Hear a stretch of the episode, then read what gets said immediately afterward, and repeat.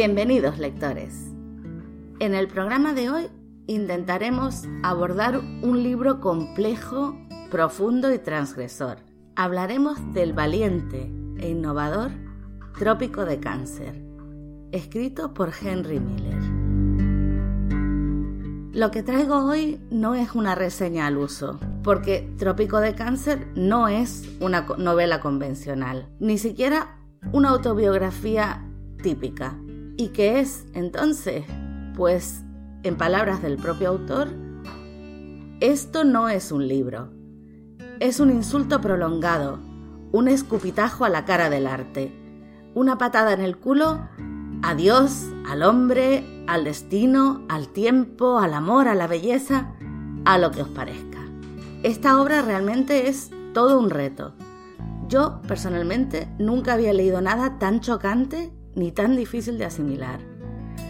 También es posible que influya el hecho de que yo estoy muy acostumbrada a tener una historia lineal con introducción, nudo y desenlace, o como mínimo algún hilo argumental, un orden, una trama, pero es que en Trópico de Cáncer no hay nada de esto. En mi opinión, se trata de una relación inconexa de situaciones y personajes a cual más excéntrico. Es una obra que me ha roto totalmente los esquemas. ¿Se podría decir que es una autobiografía? Bueno, relativamente, pero narra solo un fragmento muy concreto de la vida del autor y además de una forma totalmente surrealista. Está llena de metáforas, de imágenes que no he conseguido descifrar. Algunos pasajes me provocaban la misma sensación que un cuadro abstracto especialmente complicado y, por momentos la lectura me ha frustrado enormemente. Pero hay motivos más que de sobra para seguir leyendo Trópico de Cáncer. Lo que me quedó claro desde las primeras páginas es su innegable calidad literaria. Además, el autor tiene una capacidad inmensa para transmitir emociones e ideas impactantes. Yo iría incluso más allá. Lo que provoca son reacciones realmente viscerales mientras lee.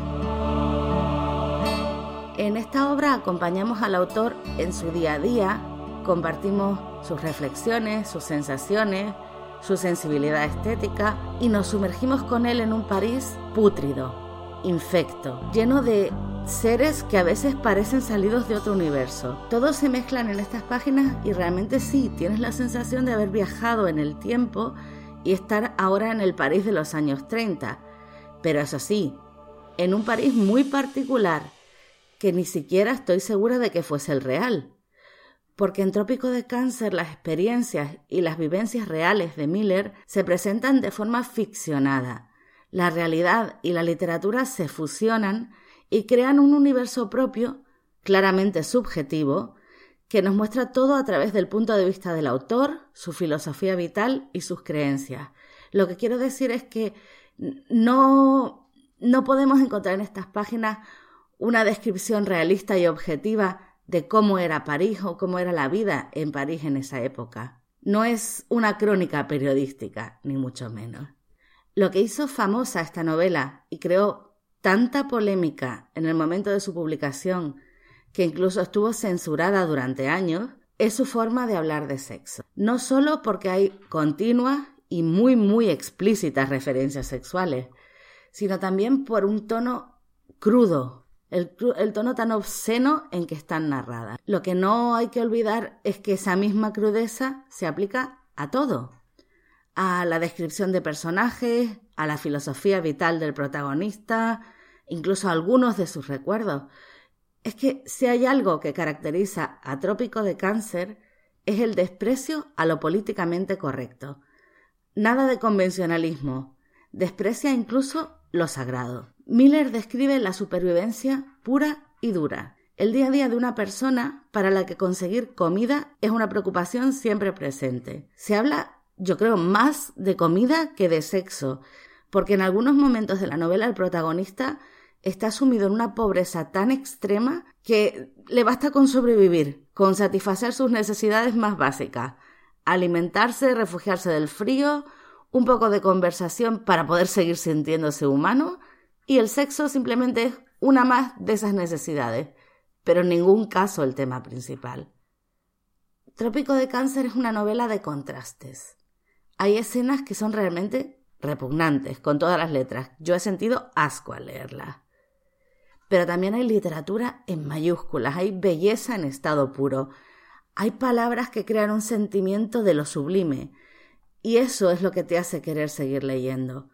En mi caso fue lo que me reconcilió con la novela porque estuve a punto de abandonarla más de una y más de dos veces. Sin embargo, me alegro de no haberlo hecho, porque me hubiera perdido, de verdad, alguna de las mejores páginas que he leído en mi vida, sobre todo por las reflexiones del narrador. Por supuesto, en este libro no todos son reflexiones y descripciones. El protagonista también nos cuenta su día a día. Y es curioso cómo va evolucionando. Al principio se trata de comidas con amigos, juergas, alcohol y nada de preocupaciones. El dinero no tiene importancia, no pasa nada si pasas hambre, lo que importa es la literatura y la creación artística. Hasta que poco a poco la realidad se va imponiendo y la necesidad de conseguir la siguiente comida es la principal preocupación del día, hasta el punto de que el protagonista incluso acaba trabajando como criado de un timador al que desprecia. A veces tiene golpes de suerte, por ejemplo, consigue un trabajo como corrector en un periódico, que eso para él es como estar en el paraíso, y es muy curioso con qué ironía reconoce que ha recibido con gusto este trabajo que a cualquier hombre con honor le parecería el último peldaño de la degradación. Las páginas en las que describe este empleo y la oficina están llenas de un sarcasmo que es a la vez exquisito y trágico. Pero todo lo bueno se acaba. Y tras perder este trabajo y algunas otras vicisitudes, el protagonista acaba como profesor en Dijon, no sé, yo no sé francés, espero haberlo pronunciado bien. A pesar de todo, hay que ganarse el pan, hay que comer, así que no le queda más remedio que someterse, y eso hace que se sienta, según sus propias palabras, como te sientes justo antes de las elecciones, cuando han nombrado candidatos a todos los granujas y te instan a votar al hombre idóneo. Esta estancia como profesor fuera de París es mi parte favorita de la novela por muchos motivos, por sus acertadas críticas al sistema educativo, por la melancolía que impregna toda esa época, pero sobre todo porque aquí encontramos las descripciones más perfectas, que de verdad me llegan a lo más profundo. Os leo un ejemplo que me ha puesto los pelos de punta. Hay algo en ese gesto que me hace estremecer. Es casi como si estuviera apurando los pozos de la compasión humana, como si todo el amor y la conmiseración del mundo pudiesen tomarse así, de un trago, como si eso fuera lo único que pudiese exprimirse día tras día. Él solo es un poco de abono vivo, y lo sabe. Cuando mira a su alrededor, después de haber bebido, y nos sonríe, el mundo parece caerse en pedazos. Es como una sonrisa que llega del otro lado de un abismo.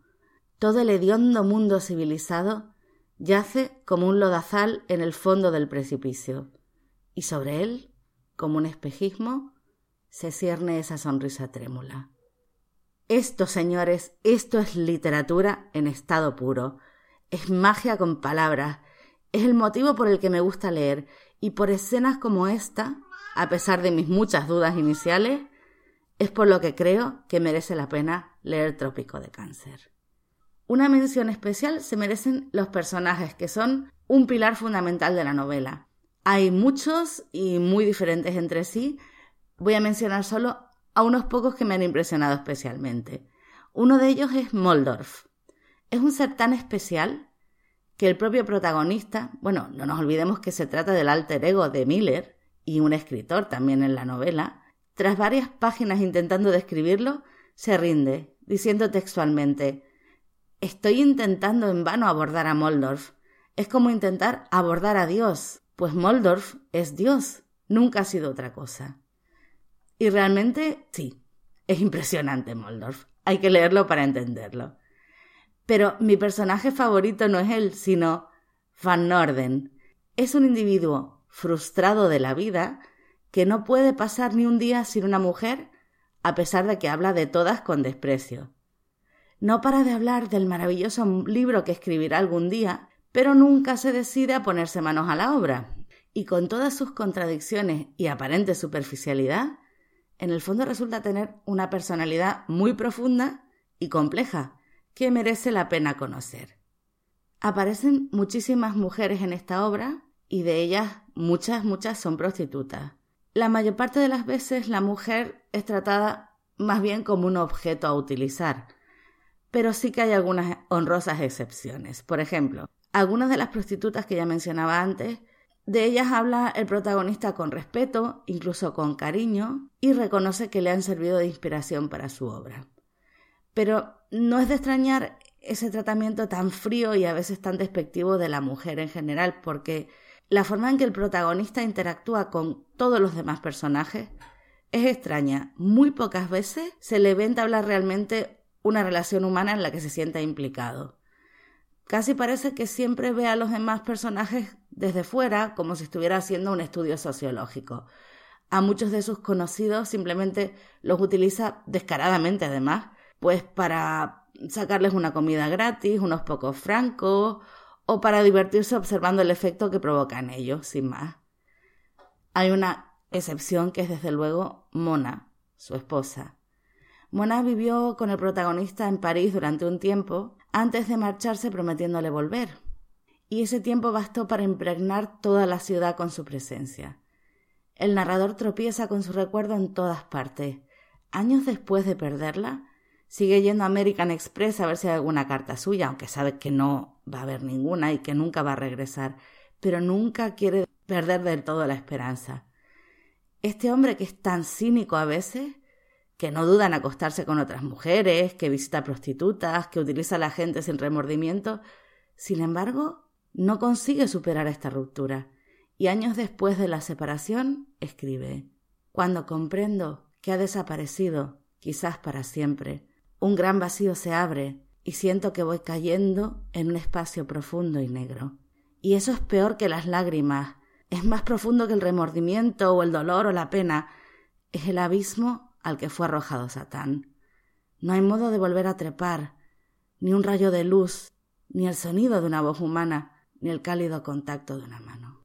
Otro de los protagonistas de esta obra es la propia ciudad, París.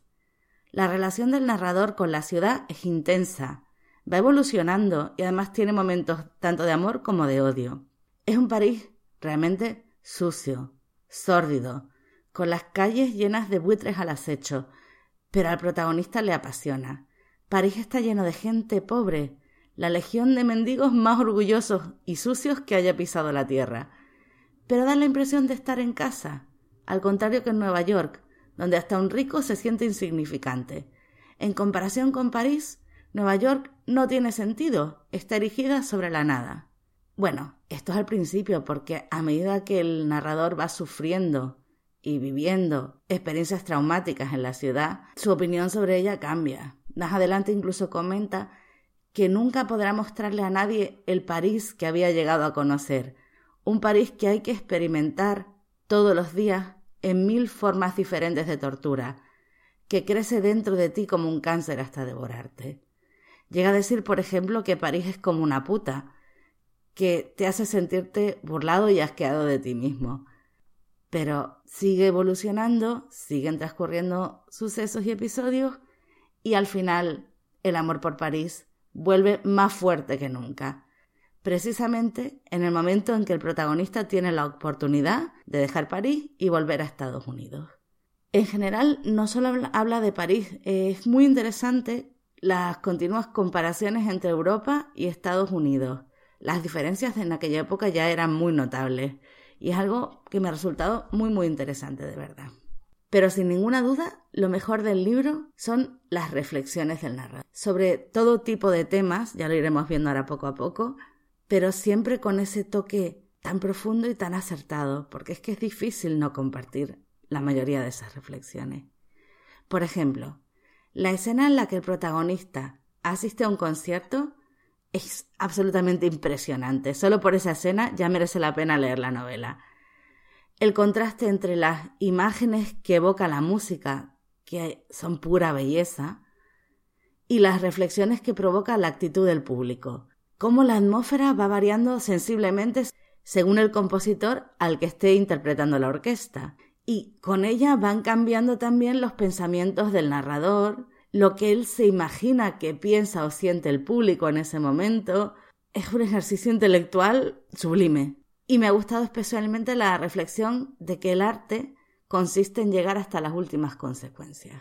Pero como decía, Miller reflexiona sobre todo, nos da su punto de vista sobre la religión, no solo la católica, también habla del hinduismo y del judaísmo, analiza su época, analiza la influencia de Estados Unidos en el mundo y algunas de sus palabras es que tengo que leerlas porque son maravillosas. Esta reflexión sobre la guerra me parece muy certera.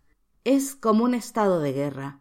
En el momento en que se precipitan los acontecimientos, nadie piensa sino en la paz, en acabar de una vez. Y sin embargo, nadie tiene valor para deponer las armas, para decir estoy harto, no lo soporto más.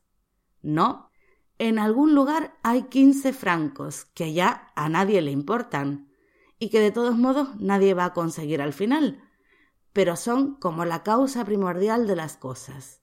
Y en vez de escuchar nuestra propia voz, en vez de dar de lado a la causa primordial, claudicamos ante la situación. Seguimos asesinando y asesinando, y cuanto más cobardes nos sentimos, más heroicamente nos comportamos. Hasta que llega un día en que el foso se desploma y todos los cañones enmudecen de repente, y los camilleros recogen a los héroes mutilados y sangrantes, y les prenden medallas en el pecho. Entonces te queda el resto de tu vida para pensar en los quince francos.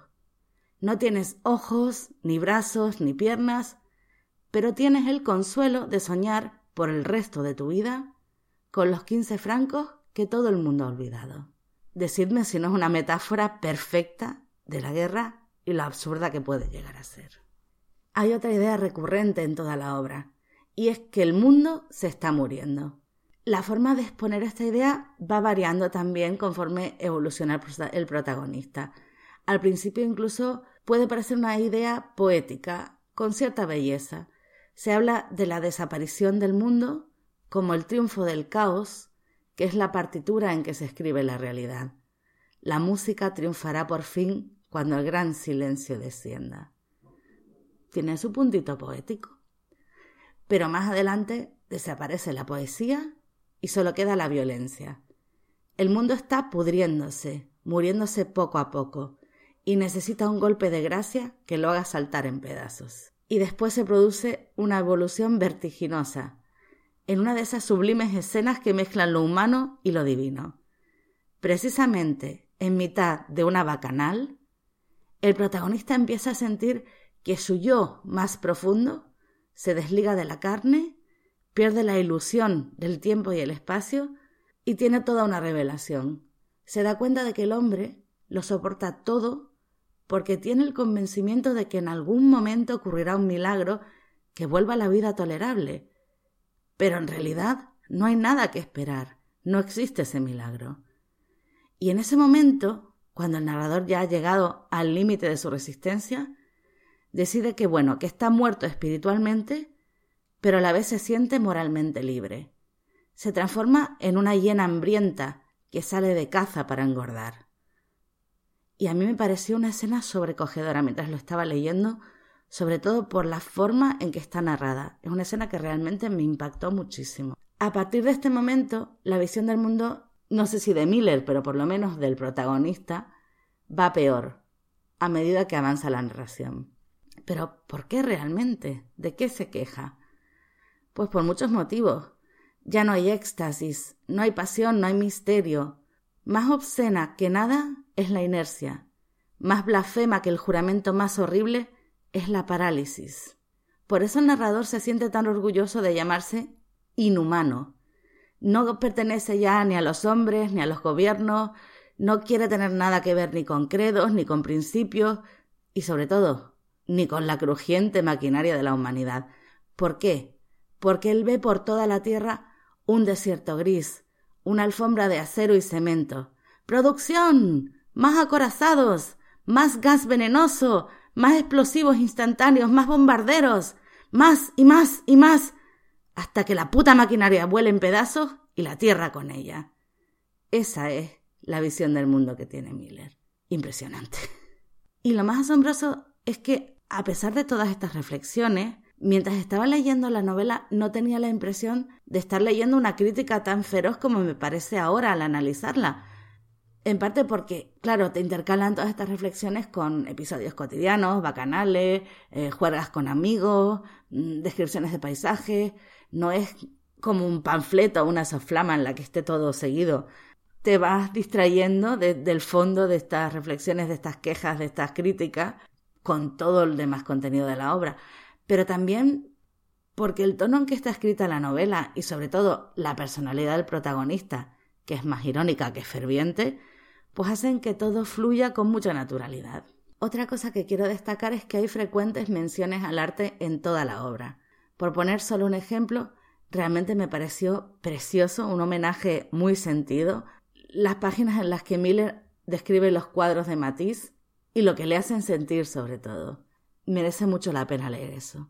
Por supuesto, la literatura está siempre presente, a veces de forma satírica, como en el caso de esa obra maestra que algún día escribirá Van Norden y que nunca va a existir, pero también hablando en serio. Por ejemplo, compara la creación literaria con la gestación. Y, como no, hay continuas referencias a grandes escritores. Algunas me han sorprendido cuando he oído a Miller hablar mal de... Bueno, no voy a decir los nombres porque me chocó tanto que no, no quiero ni repetirlo. Pero sí que la mayoría son positivas. Por ejemplo, Miller parecía sentir gran admiración por Dostoyevsky, por Baudelaire, por, Tolstoy.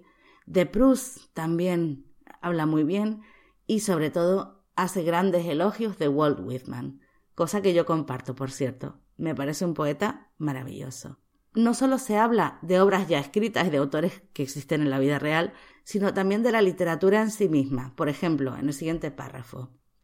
Si de vez en cuando encontramos páginas que explotan, páginas que hieren y estigmatizan, que arrancan gemidos, lágrimas y maldiciones, sabed que proceden de un hombre arrinconado, un hombre al que las únicas defensas que le quedan son sus palabras.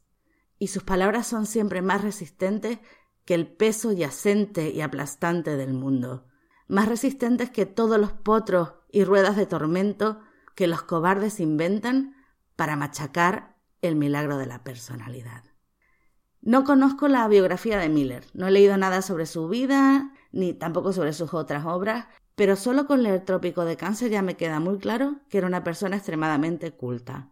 Por las abundantes referencias históricas y filosóficas que incluye en la novela, y además por el vocabulario que utiliza. De hecho, de verdad os lo recomiendo, y es en serio, porque yo tuve que hacerlo, que leáis esta obra con un diccionario cerca, yo casi en cada página tuve que recurrir a la RAE y encontré muchas palabras que no había visto en mi vida. Y ya para concluir, una pequeña reflexión. Trópico de Cáncer me ha supuesto un enorme reto, pero sin duda alguna me alegro de haber leído esta novela. Hay pasajes maravillosos, de verdad, que merecen muchísimo la pena, que me han hecho disfrutar enormemente de la lectura, pero lo más importante, toda la obra me ha hecho abrir la mente. Al final, cuando consigues superar la barrera de esas metáforas surrealistas, de esas imágenes que no sabes qué te quieren contar, notas una sensación de libertad creativa que me resultó muy refrescante, la verdad. Siempre me gusta encontrar algo tan radicalmente diferente, tan nuevo para mí, aunque la novela ya, claro, tenga bastantes añitos. ¿Y a vosotros qué os parece? No sé si la habéis leído, si la habéis leído, me encantaría saber si os pasó lo mismo que a mí, o si os gustó no os gustó. Y a los que no la habéis leído, ¿os apetece darle una oportunidad? Espero vuestros comentarios. Bueno, pues hasta aquí el programa de hoy. Para mí ha sido intenso, tanto como la lectura, porque intentar transmitir esta obra, el contenido y lo, que supone, no sé si lo habrá conseguido, pero me ha supuesto un gran esfuerzo. Así que espero que os haya gustado este programa y sobre todo agradecería mucho que me dierais vuestra opinión. Si queréis más información sobre el mundo de las letras o disfrutar de más reseñas, podéis seguirme en Facebook y también en mi web, flechaliteraria.com. Muchas gracias por escucharme. Nos encontramos de nuevo la próxima semana. Y hasta entonces, disfrutad de la lectura.